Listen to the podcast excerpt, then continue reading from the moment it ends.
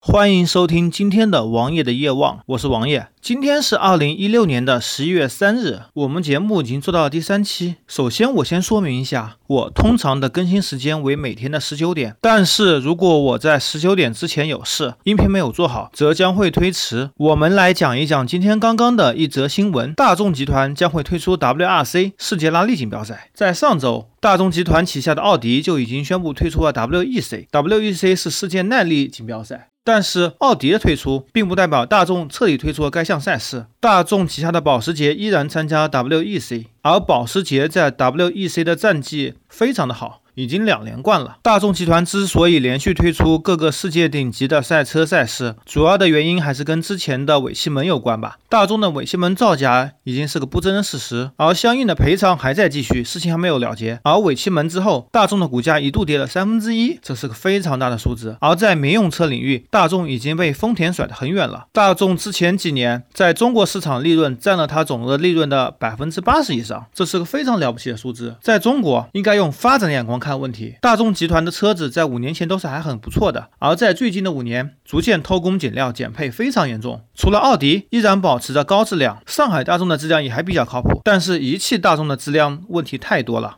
质量门屡见不鲜。大众在中国主打营销牌，让中国人以为买大众就是爱国，这是多么无耻的事情啊！如果你真心希望花大价钱买大众车，还是可以选择上海大众的一些车辆，毕竟一汽大众，我只能说两个字：呵呵。既然说到了买车，我也简单的说一下买车的诀窍吧。作为一些在节目中的干货，买车你可以慢慢的来，先到 4S 店看好车，然后再找外面的销售公司对它进行还价，然后再去 4S 店按照销售公司帮你砍的价格来进行还价，接着再把这还价格再去找第二家销售公司，销售公司还会再帮你砍一次价，然后你再把这个砍的价格拿去跟 4S 店销售进行谈判。我想赠品会越来越多，价格会越来越便宜的。